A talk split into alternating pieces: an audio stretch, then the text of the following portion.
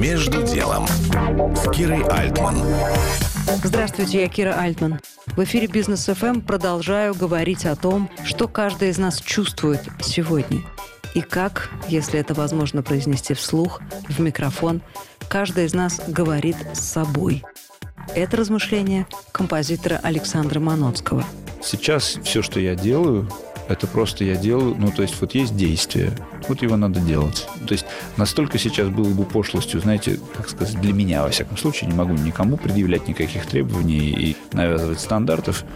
Но я как-то перестал, знаете, вот типа страдать, страдануть, вот это вот.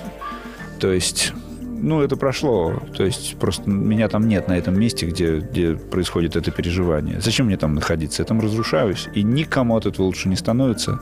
Никому.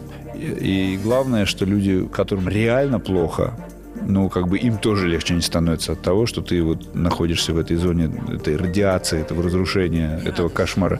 Ни, ничему это не помогает.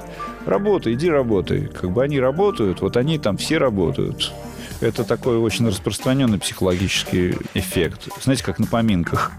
С какой благодарностью люди хватаются за какой-нибудь ножик, чтобы порезать какую-нибудь морковку. Потому что пока ты это делаешь, ты можешь не сотрясаться в рыданиях и не умирать. У тебя есть вот морковка, вот ты ее режешь. И у меня сейчас лучше, чем морковка. Потому что мне кажется, что я делаю какую-то важную вещь. Опять же, не я делаю, да? При помощи меня происходит какая-то важная вещь.